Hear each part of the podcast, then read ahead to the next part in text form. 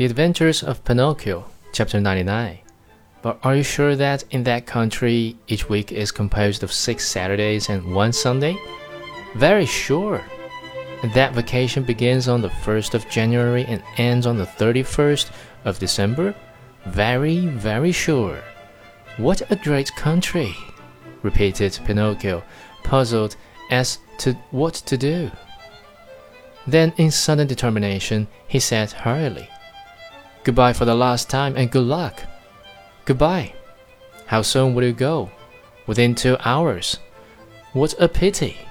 If it were only one hour, I might wait for you. And the fairy? By this time, I'm late, and one hour more or less makes very little difference. Poor Pinocchio. And if the fairy scolds you?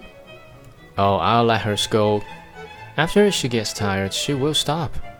In the meantime, the night became darker and darker. At all once in the distance, a small light flickered. A queer sound could be heard, soft as a little bell, and faint and muffled like the buzz of a faraway mosquito. There it is!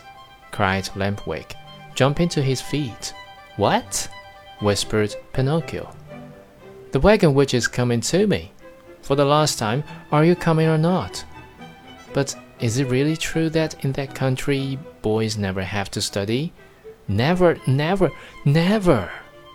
What a wonderful, beautiful, marvelous country! Oh,